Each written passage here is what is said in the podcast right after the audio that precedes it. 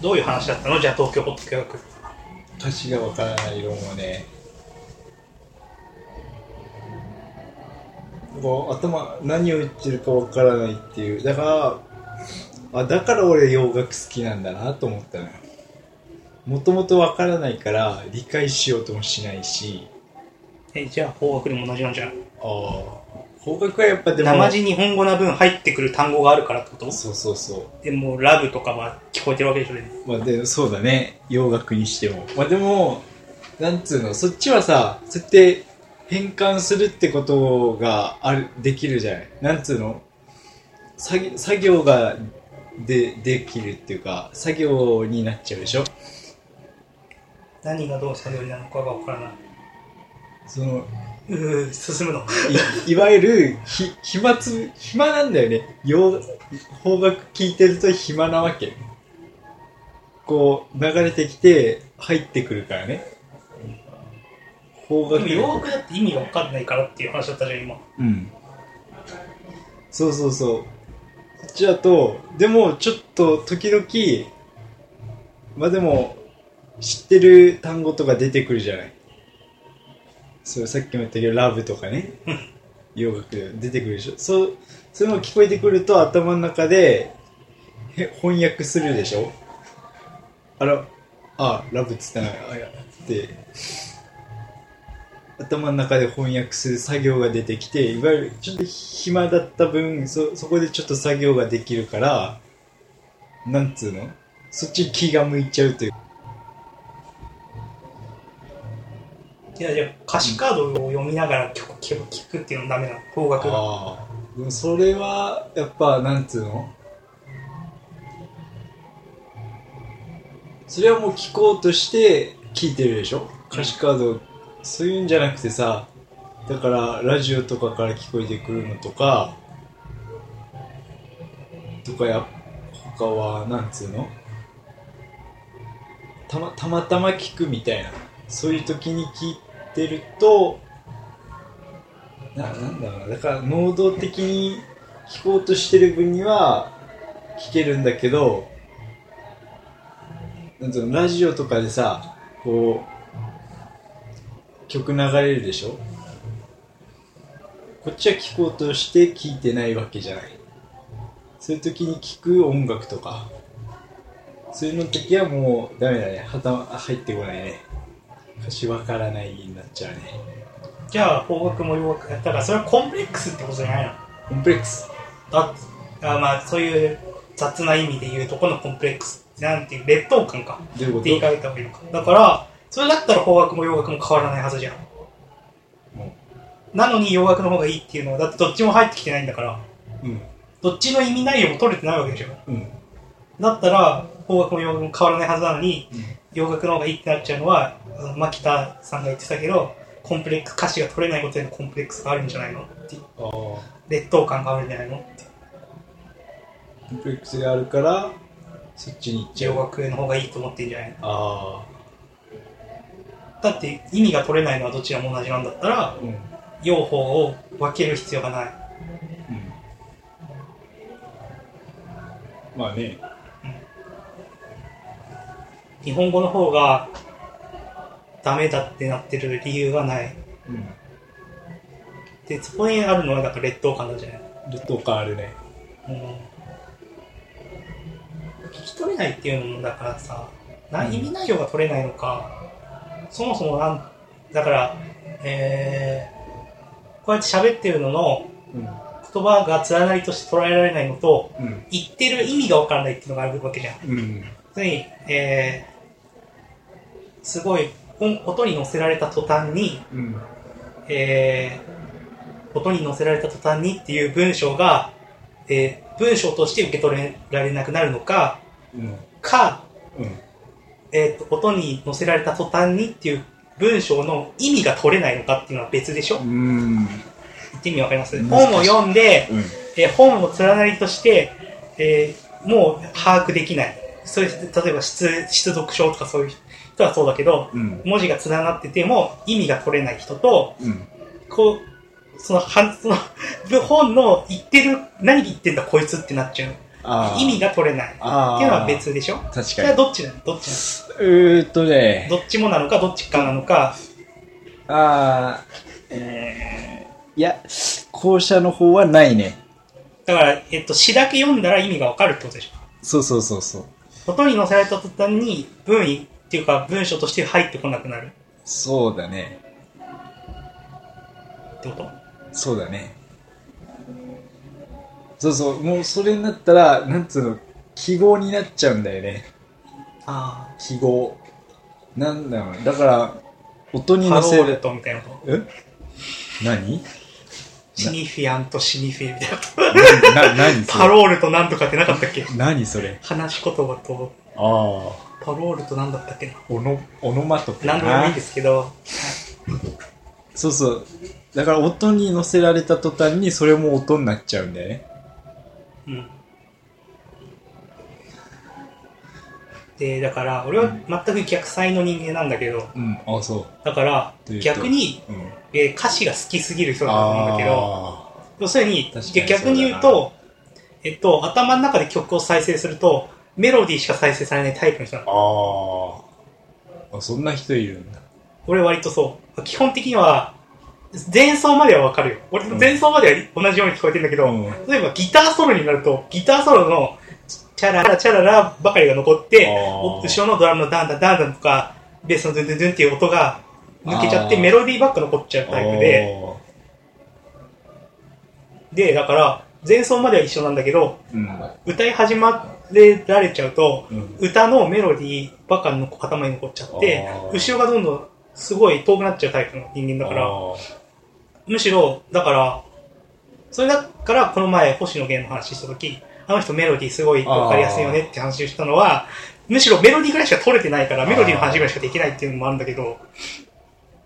でだからもうその歌詞のを連なりとしてこう捉えることしか曲の中でこ言葉が入ってきちゃうとできなくなっちゃうようなあタイプの人間だから歌詞に感動したり共感したりでも全く曲として自分の好みではない曲に関して歌詞に感動することはないからあそこで言われてたのと同じでボブ・ディランにノーベル文学賞をあげるのは曲はどうなってんだって話もあるけど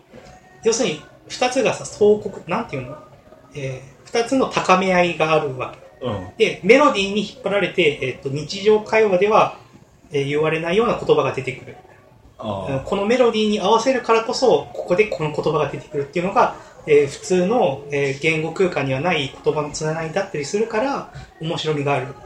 っていう面がある。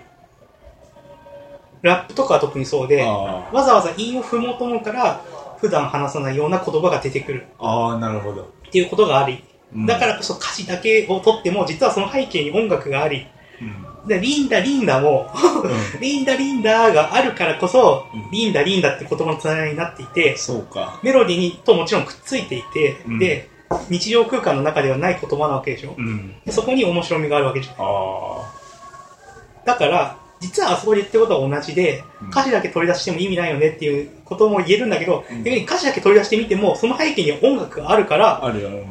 ゆ癒着した面白みっていうのはあるはずなんだけど、ん。っていうのを理解しして俺は受け取ってる歌詞だけでも。で、まあ、歌詞だけ見ることはないし、もう曲を聴いて好きじゃなかったら、その歌詞は別に好きじゃない。曲も好きだし、で、そのメロディーとか、えー音楽の連なりの中に意外な言葉だったり、あー。うん。えーある種真真理のようなというかさ、うん。えーそこでしか言われないようなことが、今まで聞いたことのないような言葉の連なりがあるから面白いっていうのがあって、うん。曲と音楽の関係そういう感じでこれは捉えててでもこれは多分歌詞が好きすぎるんだと思う、うん。うん、とはいえ確かそうだよな。今日本持ってきたんだけど別に読んでほしくて持ってきたんじゃなくてちょっと紹介しようと思って本この話になるかなと思ってうん。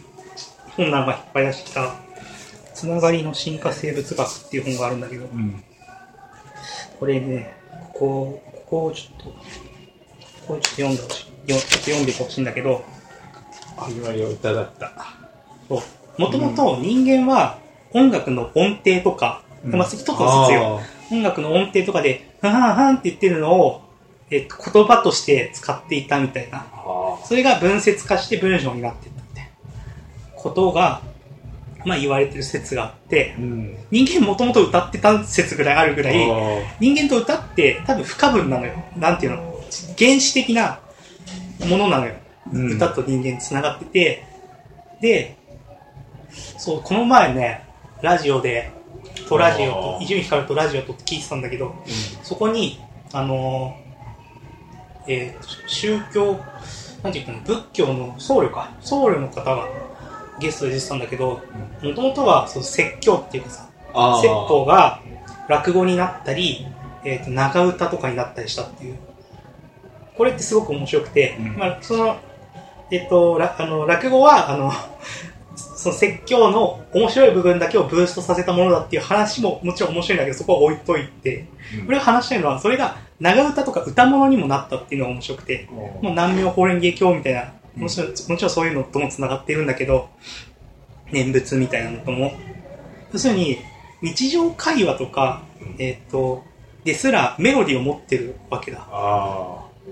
そもそも僕たちはただ喋ってるだけで歌ってると言えるわけだ。あなるほどね実は。うんだからむしろか音楽になった瞬間に歌詞がわからなくなるっていう人は、えっ、と、普通こういう語りの上にあ音が乗ってきた時にわからなくなってるってことで、あー歌詞がわかんないんじゃなくて、音乗っちゃうわかんないなのかもしれない。なるほど 音が乗るとわからない論なのかもしれない。あー他のギターとかの音が同時になるとわかんなくなってる論なのかもしれないっていあうーところもあって。で、すごい、俺は最近、あの会社ではなんか、ここ この先輩苦手だなとか、うんあでも最近ちょっと、俺への、俺嫌われてると思ったけど、そうでもないのかなと思ったりしたんだけど、それは別に意味ないよがそう、お前嫌いだって言われたわけじゃないし、お前のこと好きになってきたって言われたわけじゃないんだけど、うんうんで音その言葉の温度とか、うんそれこそメロディーとか、うんお俺はすごい日常会話でそっち聞いてるのよ。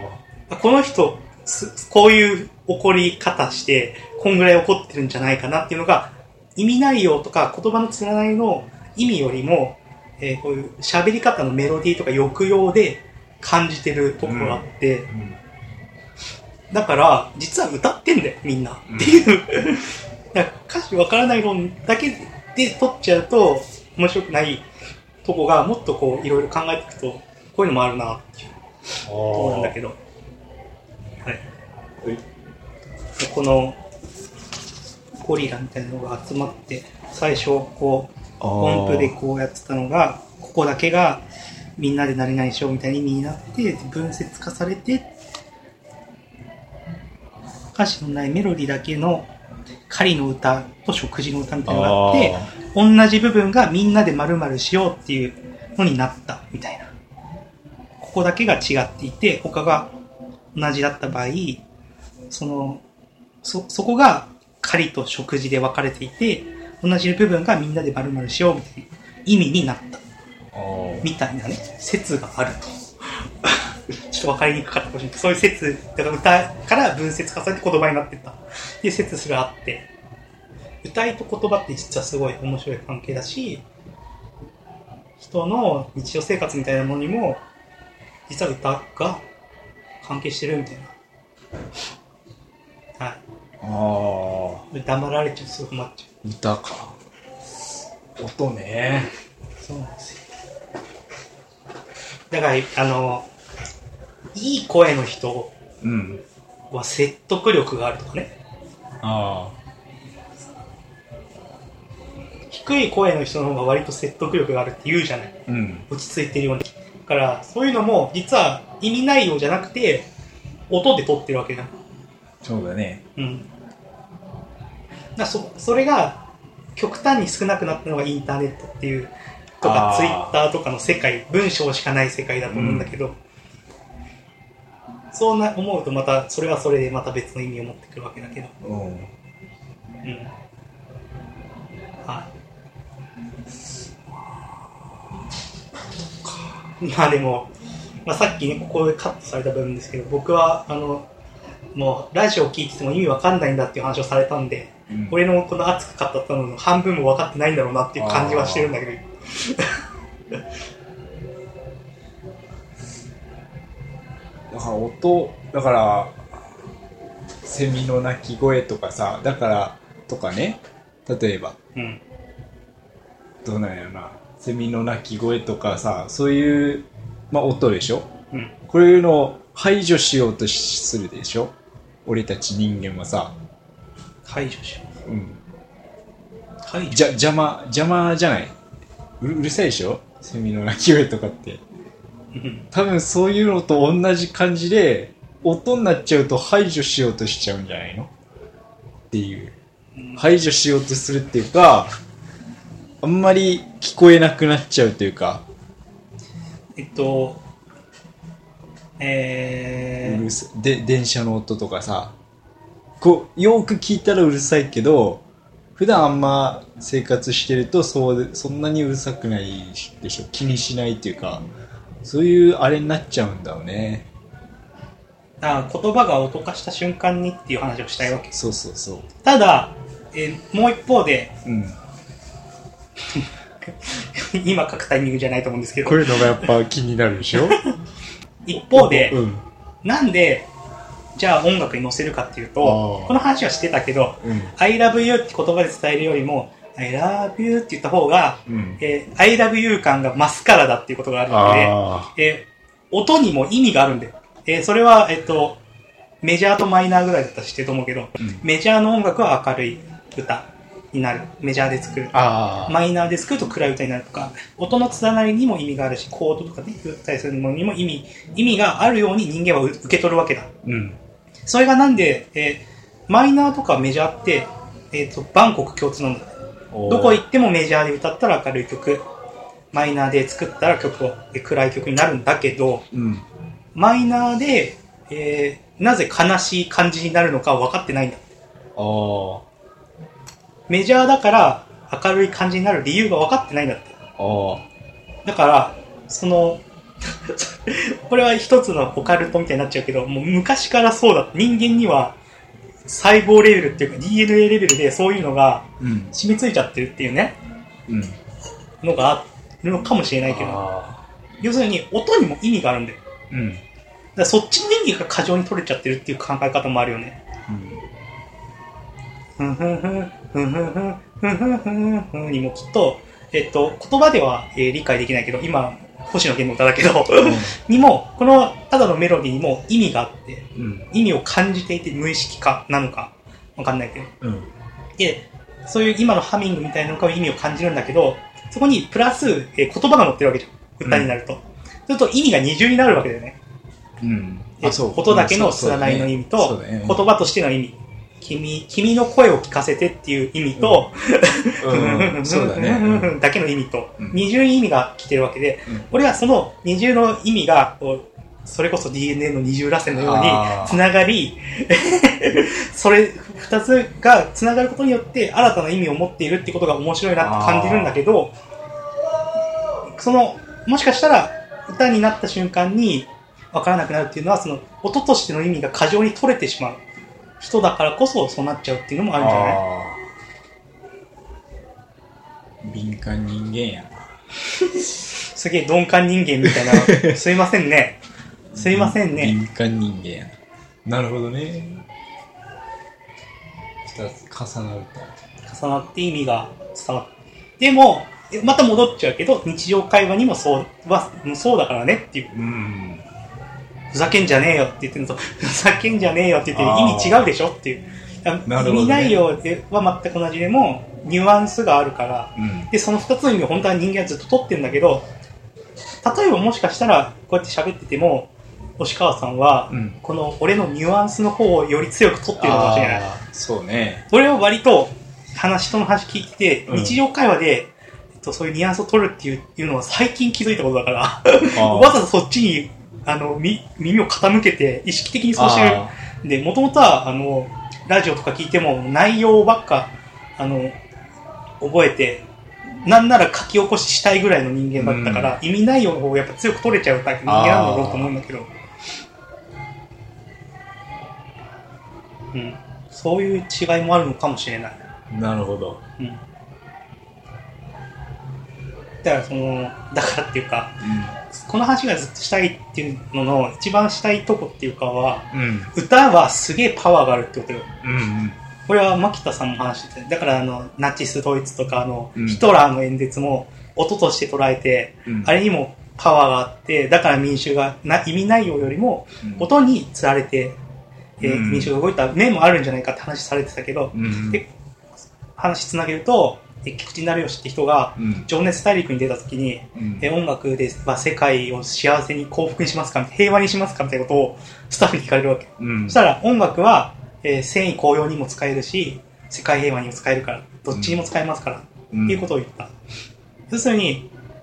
あの、すげえパワーを持ってるわけよ。おうん音のつながり、歌とかって。うんそれが、えーに、だから普段やられちゃってんだよね、俺たち。うんだから、うん、歌聞くと、うん特にいい歌だと、その歌詞がわかるわかんないとか以前に、いい歌ってなっちゃうわけじゃん。そうだねリンダリンダ聞くと持ってかれちゃうって話だしてたけど、うんでやられちゃうんだけど、冷静になって考えてみると、あれなんだこれっていう メカニズムが、ひ複複雑なメカニズムを持ってるから、わかんなく感じるっていうことなんじゃないのうん。どうですか、こう。ただラジオを聞くだけでも私はこんだけ喋れるんです。すごいねそうなんです。でもさ、今の話にも分かってもらったと思うけど、うんラジオの話あり、うんラジオを聞いた経験があり、本を読んだ経験があり、うんえー、なんだろう、そういう今までの体積があるから、うんこういう話になったわけだよね、今。うんそういうことを、あれすると、うん星川さんも本とか読みたいなってなってくるんじゃないまあグーの根も出ないよねグー根も出ないなるほどなうん。確かにそそこまでは語れないよね今の俺の知識量じゃね堆積されたものじゃ増やしていきましょうよ。なるほ俺今日こ、今月っていうか今日、今週か、うん話したかった話を勝手にするけど、うんその前にまず一個疑問を投げかけていいうんいいの何いいんだ。えっと、星川さんさ、うんベラベラ経験談を喋るけどさ、うんなんでそれを聞いてもらえると思ってんのかなっていあうあ。まあ確かにななんつうので人は皆自分の人生を語りたがってる論だよねうん、語りたいのはわかるけど、うんそれを聞いてもらえると思ってるっていう前提があるじそゃん。こそこはまあ受け取り方次第で俺はただ喋りたいだけだからこっちはだからだから、それはだから壁に喋ってもいいんじゃない、ああでもた対人っていう確かにあるな人に話すってことはう、んそれは今は、えー聞いてもらわなくてもいいっていう話をしたけど、うん本当は聞いてもらわなきゃ意味ないはずだから、うん耳栓してる相手に喋りますかっていう。そうだね俺がいいやーじゃあ俺がイヤホン、今からイヤホンして音楽聴いてるから喋ってって言ったら喋んないでしょ。喋らないね要するに聞いてもらってるっていうあー無無意識、俺絶対意識あると思うけど、うんっていう動きがあるわけじゃん、意識の動きが。うんだから甘えてるよね。ああ、そこはね、でも考えたことなかったな、確かに。そこを考えてほしいわあけ。あ。その無条件で自分の話が聞いてもらえるっていうのは、うん得ると思ってるのはうん。甘えだから。そうだね。あの、保坂和志のまた話になっちゃうけど、保坂さんはうん。小説どっから読ん読んでどこでやめられてもいいっていう人だし、自分も本面白くなかったらもうよ読むのやめちゃうっていう。だから、だからこそ、次の一文へ行ってもらえるように書かなきゃいけないんだ、小説はっていうことを言ってるわけ。うん。だから、押川さんの話も、聞いてもらえるように、うん次の発話を聞いてもらえるようにしなきゃいけないはずなんだけど、ああ。でも、文章と違って、話って、えっと、してる間、基本止められないから、うん。しかも熱が入った話だと。うん。なので、えー、そこに甘えて喋っちゃうわけだらだらだらだらだらだら。で、本当は、で、でこっからよ。うん。俺はだからあなたを教育したいわけ。うん。そういう話し方じゃなくて、うん。えー、もっと面白いことを話そうとしてもらいたいし、次のうん。エピソードにつなぐように、今のエピソードを面白くこっちを引きつけてほしいわけ。あああ、なるほどね。そういうことか。そう。喋ってたら聞いてもらえると思ってるのは甘えだから。ああ。で、その甘えっていう話なんだけども、うん。考えたこともなかったぐらい、それも甘えなのか。考えたこともなかった。甘え、甘えなんじゃあなあい喋ったら聞いてもらえると思ってるのは甘えでしょ。そうなのか。まあでも確かにね、俺、こ小じゃあ中学ぐらいの頃ね、教師になりたいなと思ってたのねう。ん。それはなんでかっつったら、俺が見てきた教師は、ぜ絶対なんか自分のことを話すでしょ。うん。なんか自分の、俺も君たちみたいな学生だった頃はみたいな、そういう話をしたいなっていう、自分の経験は俺もああやって自分のこと喋りたいなっていう、面白くなくてもいいから喋りたいなって思いながら見てたから、教師になりたいって一回思ったことがあって、それ、え、突っ込む、突っ込んじゃうけど、うん。それが、えっと、まず自分の話を日常生活でできてないのが、聞いてくれる人がいなかったからなわけだ。ああ、なるほどね。そうじゃなくて、日常生活ですればいいわけじゃん、友達そに。うだね、そうだね。その相手がいなかったわけい。なかった。それはなぜかという。で、で、それでなんで教師になりたいかというと、教師は、教師対生徒っていう非、えー対照的な、うんえー関係性の中で、うん話を聞かせることができる そうわけだ。そうそうそう そう。その、それもあるわけ。だから、それは先生じゃなくても、うん。えー僧侶とか、そうそうえそーうそう。牧師さんとか、うん。えー会社の社長とか、うん。自分のパワーバランスによって人に話を聞かせられそうるそうそう立場になれば、どう、なんだってよかったわけじゃない、対そうそうえーなそうる。でみじ一番身近だったのがその教師でしょ、うんそれだった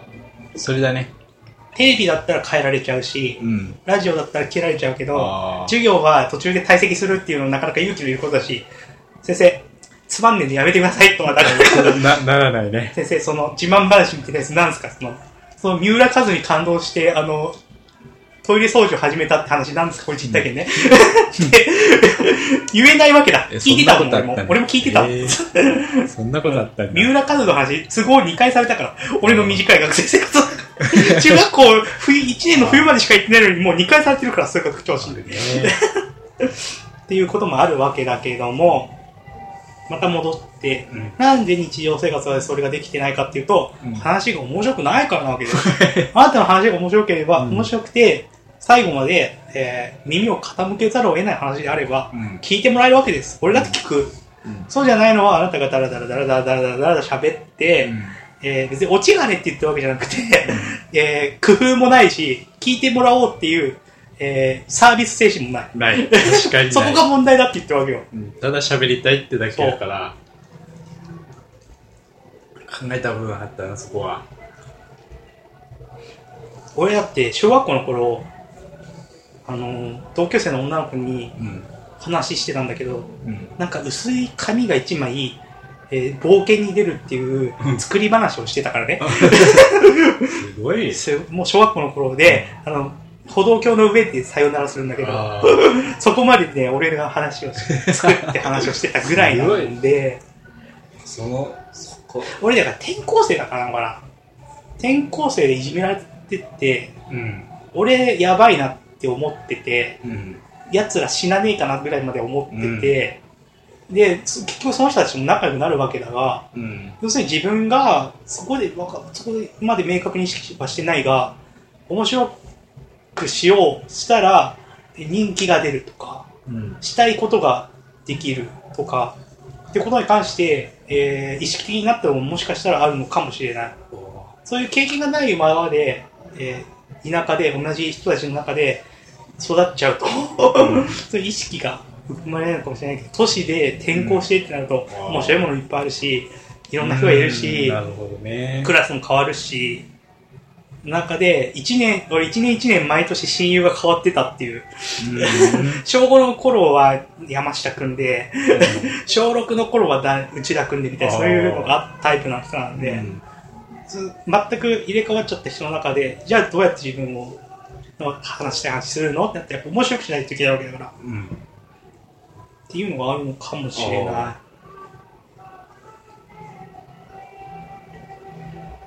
あその恵まれてるって言えば恵まれてるわけだよね。話したいことを話せば、不自由なかったっていう人生は。うんまあ今不自由してるわけだけど、猛烈に。あそうしてるじゃん。あ俺はねいや、君の話よ。あ俺かそう。したい話だけして、俺だ俺だったらだってそこで誰からも話とか友達もできなくなってってことで、えー悲しい思いをしてっていうことになってたと思う。そういうのがなかったわけでしょ。うんで幸せかもしれないね、今のところそういうフックがなくても生きてこられたっていうのが、ああフックを作らなくても。うん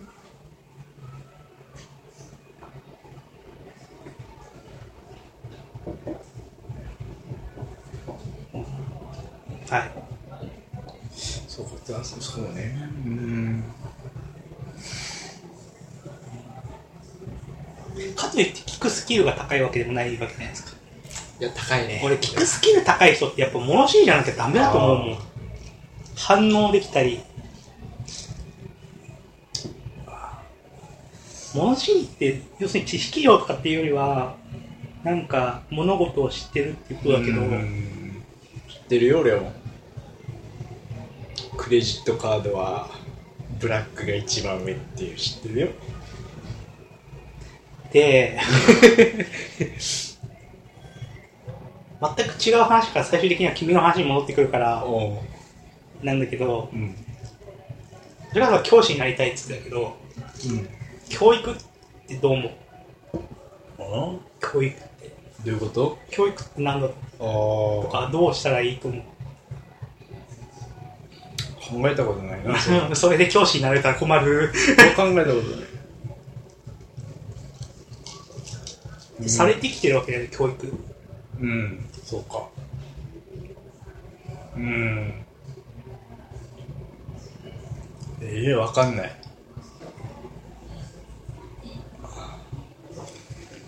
そういうとこよ難しそういうとこよ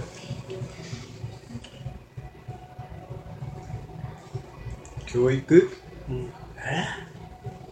人を教育するって心身ともに健康でじゃあ心の健康って何ですかだからうんいやわかんねえな心が健康であるって言ったら何ですか、うんまあ今のはちょっとボケみたいなとこもあるんだけども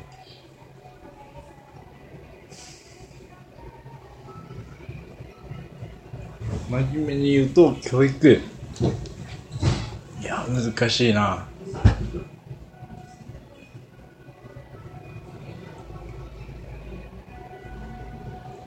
教えるいや違うなまあ、教えることですけどね、うん教えるって何を教えるのあ教えるでいいいや例えば何を教が学問えるの学問を教える、学問教育はじゃあ学問を教えるものっていうことうーんなぜ教えるのそれはあー難しいなじゃあさ統計学とか教えないわけだよね小学生教えないねあとは、例えばなんだろう、宗教学かもしれない。高校生になっても知られないわけだ、宗教学。うん近代史も、例えばね、うん詳しい近代史も知られないわけだ。うんそれは、その取捨選択って、どう思うああ確かにうーん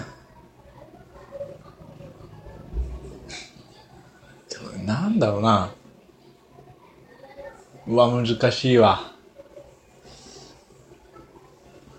この話をししていくと、うん自分の、自分っていうのは、うん要するに私であり、あなたよ、うんの正当性とかっていうのが揺らいじゃうんだと思うんだけど、うんあなたは義務教育受けてますけど、うんその義務教育だって、例えば戦時中だったら、うんえー、と日本大日本帝国憲法を正しいものとして教えられ、まあ正しいんですけどそれはその時代においては、うん要するに、え何々国は米兵、鬼畜米兵みたいなことを教わり、みたいなうん。教育って例えば軍事教育だってあったわけじゃん、うんその子供に、えー武器を持たせてその武器の使い方を教えるのだって教育なわけですうん。でその正当性っていうのはうん。どこにあるかっていうとないわけわかうん。りますかなんとなくなんとなくでもい今の日本はちゃんとしてるから割とうん。ちゃんとしてたから、えーでも割と極左的なこととか極右的なことは教えないようになってるわけじゃんうん。中道的な。うん。で、えーまあ科学の基本とか知ってた方がいいよねとか、うん。国語とか数学の基本は知ってた方がいいよねってことに従って学習要領とか作られてるわけだけど、うん。でも突き詰めていくと正当性っていうのは微妙なわけだよ。うん。その正当性。で、正しさ。うん。その教育が本当に人を、にそれを教えるべきなのかどうかうん。って分かんないじゃん。うん。えーでそれでだから教育っていうのは基本的に、えー何を教えるべきかを決める段階に決定的に、えー困難があるうん。人を啓蒙主義とか言うけどうん。啓蒙する人を教えてうん良い方向へ導くうん。その良い方向って何ですかその良いって何ですか、うんその良いが私にとって悪い場合だったらどうしどうしていいんですかそうだね。世界にとって例えばイスラこの前 さごめんね思いついたことばあばしゃってるから、うん。えっと、会社にエホバの証人っていう宗教団体の、えっと、来た勧誘っていうかねああ、あるある。宗教教育をしてますので、っていう人が来ました、。うん。教育って言ってましたうん。エホバの証人の教義のに浸かりうん。でその信者である人にとってはそれを欲しい広めることが正義なわけだうん。ただに、えーエホバの証人を全く宗教とかいう観点から遠いところで見た場合問題がある輸血とかね問題があるっていうのももちろん、うん。えー私が例えばカトリック教の信者だったらとかうん。仏教徒だったらとかっていうのも問題、うんそれはあなたの正解は私の正解じゃないですよっていう問題があるわけうん。こうなるとそのもう無理でしょ人に教えるとか あ何教えるのあ。うん。何を教えるのがいいの何を教えるべきなのべきじゃないのうん。いい方向へ導くのいい方向ってどっちなのっていう問題があるよね今日まではわかる分よ。かったうん。で教育を私は押川さんにしたいわけ難しいね。私はあなたを教育したいわけああまあ俺はまあ仏教徒だからでね あのまあ嘘だけどもでうん要するに教育したいわけあなたをうんでどういうふうに教育したいかっていうと、うん俺の話し相手として面白くしたいっていうなるほどねそうなの先言えよそれをよ要するにさうんえーもう例えば俺がさ、うんえー極右的な思想を持っていたとしてうん極右的、ねえーじゃあネトウヨ的な思想を持ってたとして、うんえー韓国人とか中国人とかうんはなんとか、ね、差別的な発言をしてっていう人はそれが正義だと思ってるわけでしょうんでもそういう人がいるわけですで、うんえーそういう人は、えー間違ってると思うしうんポリティカルコレストネス的にアウトだと思うけれども、うんまあ、正義っていうのは各々ある聞いたことあるうんあるから聞いたことあるそれあるわけでうん難しいわけ教育っていうのはうんねなんでで最終的に俺はお前を俺の話し相手として面白いように教育したいなるほどねので本を読んでもらってるわけ先言えよそれをよ今のところあんまなってないから焦ってるん であまあ俺なりのなり方だよねまあ教育ってのもやっぱそうじゃないその人自身なとこないそうだから結局は洗脳と違うからねあ洗脳だったらあの一方的に押してい込めばいいけど教育したいと思ってる以上その人自身の持ってる素質なりパーソナリティプラス教えこっちがなってどうなってほしいっていう、えー希望とが掛け合わさったところであなたがどうどうにかなっていくわけだからうんっていうことなんだよねそうだから今までの話も本読ませたのもうんどなんとかし何々してくれって言ってたのも、うん全部自分の話し相手を作りたいって いうでもさ